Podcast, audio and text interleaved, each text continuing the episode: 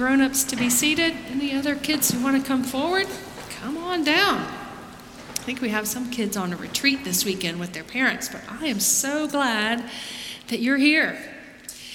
So I know we all know what the word fast means, right?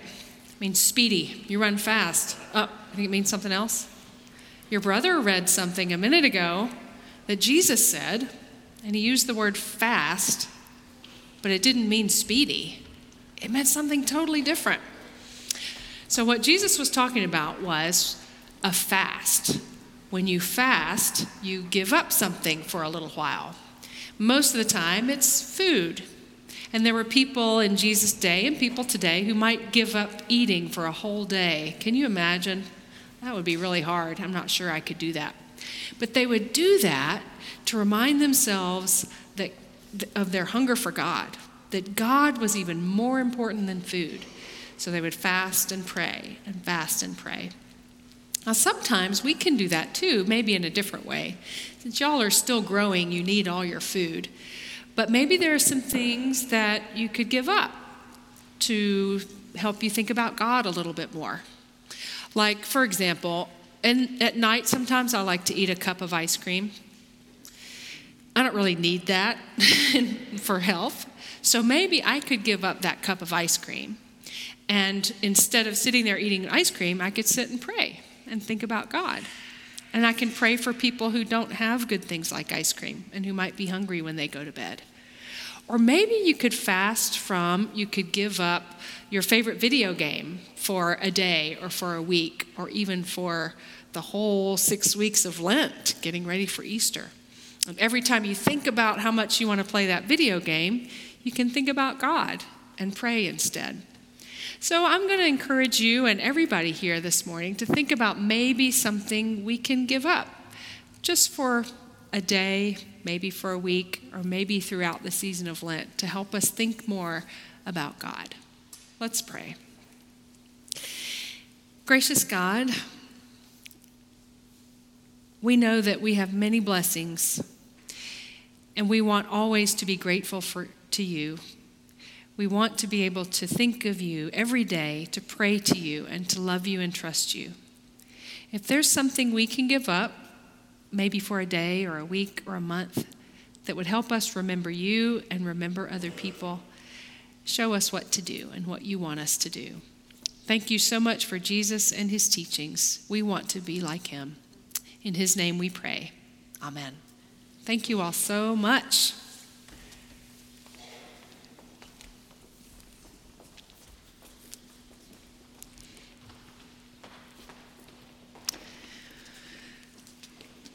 I have to confess that I wrestled with God a little bit this week. We're in this sermon series on the Sermon on the Mount, and I'm very dedicated to it, and I want us to continue making our way slowly through these teachings of Jesus, especially during the season of Lent.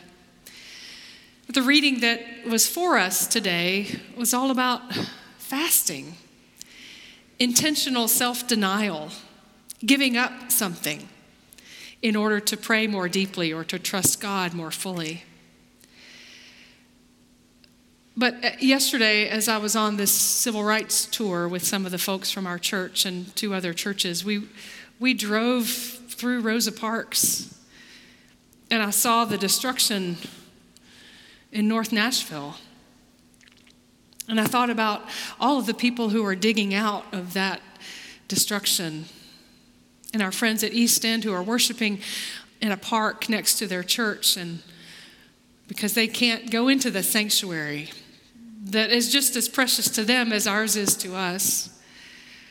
And my heart has been breaking all week for these friends and neighbors.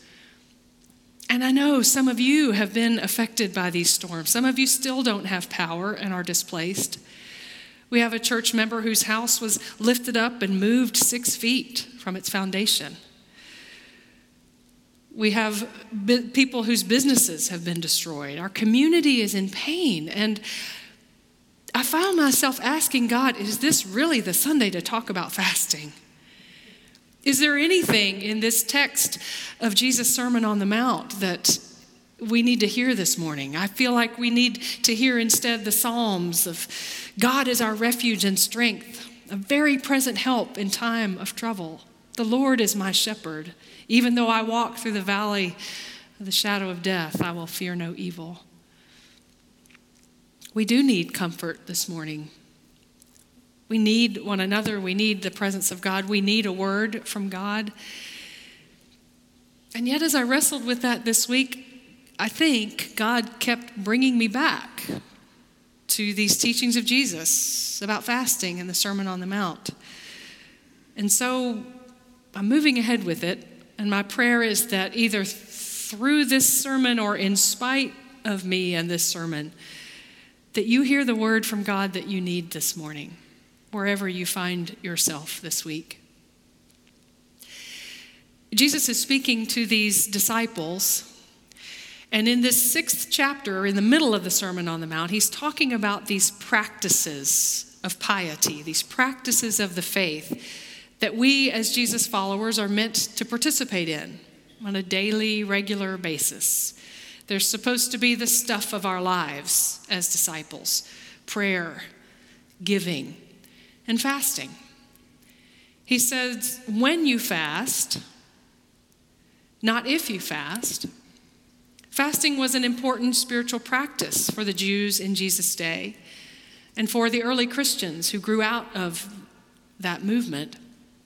The early Christians fasted two days a week, from sundown one day until sundown the next day. They would give up food as a way of showing their humility to God, as a way of saying to God and to themselves, There is nothing more important in my life than God.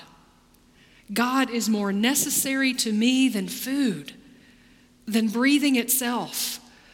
My life comes from God and God alone. We remember that moment when Jesus had been fasting in the wilderness and was tempted to turn the stones into bread, and he said, We do not live by bread alone, but by every word that comes from the mouth of the Lord. And so, fasting was a way to practice that kind of trust and dependence, to reorient life where God is at the center.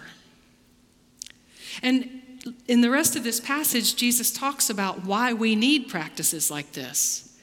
Because it is so easy for us to be drawn away from God by the things of this world. He talks specifically about possessions and wealth. It's a slippery slope it's a dangerous thing to have money in our hands because it can so easily become what we depend on and what we find our security in. And so, a practice like fasting, where we intentionally deny ourselves something, is a way of saying, I can do without that, but I can't do without God. So the early Jews fasted, the early Christians fasted, the early Methodists fasted. John and Charles Wesley taught the early Methodists to fast on Wednesdays and Fridays. In fact, John Wesley would not ordain someone who was not willing to practice a fast. So I don't know if Brandon and Maggie got asked that question at the retreat this weekend, but he would ask, Are you willing to fast as a spiritual practice? It was that important to those early Methodists. But somehow in our day, it's not that common of a practice, especially among Protestants. We don't have a regular practice throughout the year of giving up food for a day. And yet, in the world we live in, perhaps it's a practice we need to reclaim. We live in a world of instant gratification where we can make two or three clicks, and within two hours, Amazon Prime Now will have it at our door. We have access to all different kinds of food at any time of day. If we have the means to buy it, we can meet our needs and our wants anytime. And so, for us intentionally to say no, to deny ourselves, to resist that temptation, is countercultural. And it can help with regular practice, continually to remind us of who is God and who isn't, to keep our treasures in perspective, to keep our hearts aligned with God. But in our, in our day, perhaps there are other ways we could fast, For some of us, fasting from food is not physically or mentally and emotionally healthy for us. But we have all sorts of other things we could give up for the sake of our relationship with God. As I mentioned to the kids, maybe giving up a video game. Maybe we could give up social media one day a week or for the season of Lent. And when we find ourselves reaching for our phones and wanting to connect on Facebook or Instagram or Snapchat or whatever it is, it's an invitation to pray, to remember that our identity is not built on how many likes we have or how popular we are on social media, but our identity comes from God and God alone. Maybe, who knows? Maybe there's something in your life that is a habit or something you rely on that you can give up for the sake of deepening your relationship with God and offering more time and more of yourself to God. So, fasting is one of those ordinary, regular practices that can keep our lives oriented and pointed in God's direction. Sometimes it's not those regular practices that reorient us. It's something like a tornado that hits our community. And suddenly we see that the things of this world, the buildings and structures and things that we take for granted, aren't always permanent. And we realize what really is most important in life, what really matters. I was talking to my friend who's at East End United Methodist Church. And I, I can't even begin to imagine the grief that they're feeling today. To have lost a space, not just a building, but a space that holds memories, that holds the spirit that they have experienced together as a congregation. And we stand with them in that pain and loss. And at the same time that they're holding that grief and that pain, she said, But you know, as we all work together to clear out the rubble, and, and I'm sure as we worship on Sunday, we're going to realize that we are the church. That God is with us and God is constant no matter how things change around us. We are the body of Christ.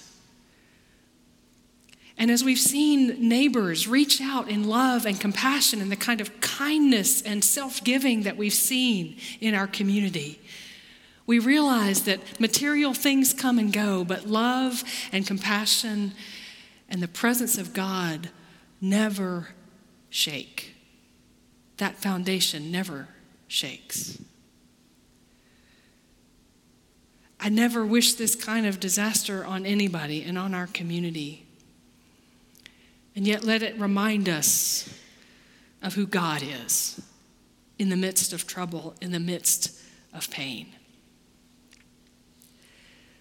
Which brings me to another gift that fasting can have for us as we practice it regularly. Fasting can help us be in solidarity with those who are suffering. If we fast for a day, when we feel those hunger pangs, we not only remember our hunger for God, but we remember those who are hungry not by their own choice. And we stand with them in that hunger when we fast from social media. We can remember and pray for those who feel disconnected and lonely and lost.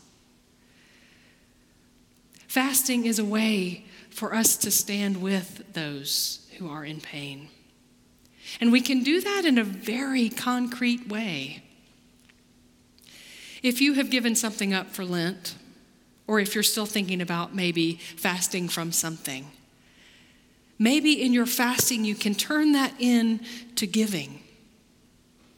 For example, if you have a, a practice, a habit of getting a mocha frappuccino from Starbucks every morning or a couple of times a week, maybe you could give that up and use the money to send to tornado relief.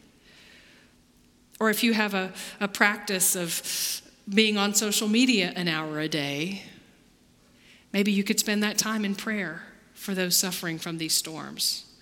or spend a few more hours helping those who need it to clean up and to be restored to their homes. We can turn our fasting into blessing for others. Jesus makes it clear our fasting is never for us. It's not to make us healthier or more beautiful or to impress God and other people. It's for God's sake and for the sake of the world. I want to invite us in the next few moments to spend some time in prayer together.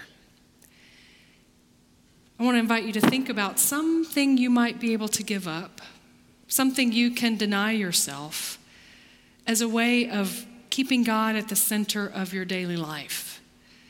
Some way that you might even translate that into giving for the benefit of others. I want to invite you to spend some time in prayer for those who are on your heart today family members, neighbors, members of the community. And I want to open up these altar rails. This feels like a day when we need to do that together. Not everyone will feel led to come forward, but I want you to, if you feel led, to come and offer yourself to God, all your prayers, whatever it is that's on your heart. Asking God to reorient all of us to place our trust in God and God alone, and for God to use us to be God's people in our community. As we come to this time of prayer, I want to share just a couple of concerns and joys. Will Compton is our intern in the missions area, and he was supposed to be leading our prayers of the people today, but he had a car accident yesterday, and he's okay, and everybody's okay. Uh, but the doctor did encourage him to stay home. So please be in prayer for Will today as he recovers. We also want to be in prayer for Matt and Janet Harden, who are mourning the death of Matt's mother, Brenda Harden. She passed away on March 1st, and they had a service for her in Cookeville actually on Thursday. We want to pray also for her grandchildren, Henry, Grace, and Vivian, as they mourn her loss. And then we celebrate this morning the birth of Guinevere Claire Weiss. She was born sometime last night to Vivian and Michael Weiss and is welcomed by big sister Maggie and brother Peter. I know you have people on your hearts this morning. You have our whole community, our whole state on your hearts. So I invite you to come as you feel led or pray in your pews and bring all of this into the presence of our loving God.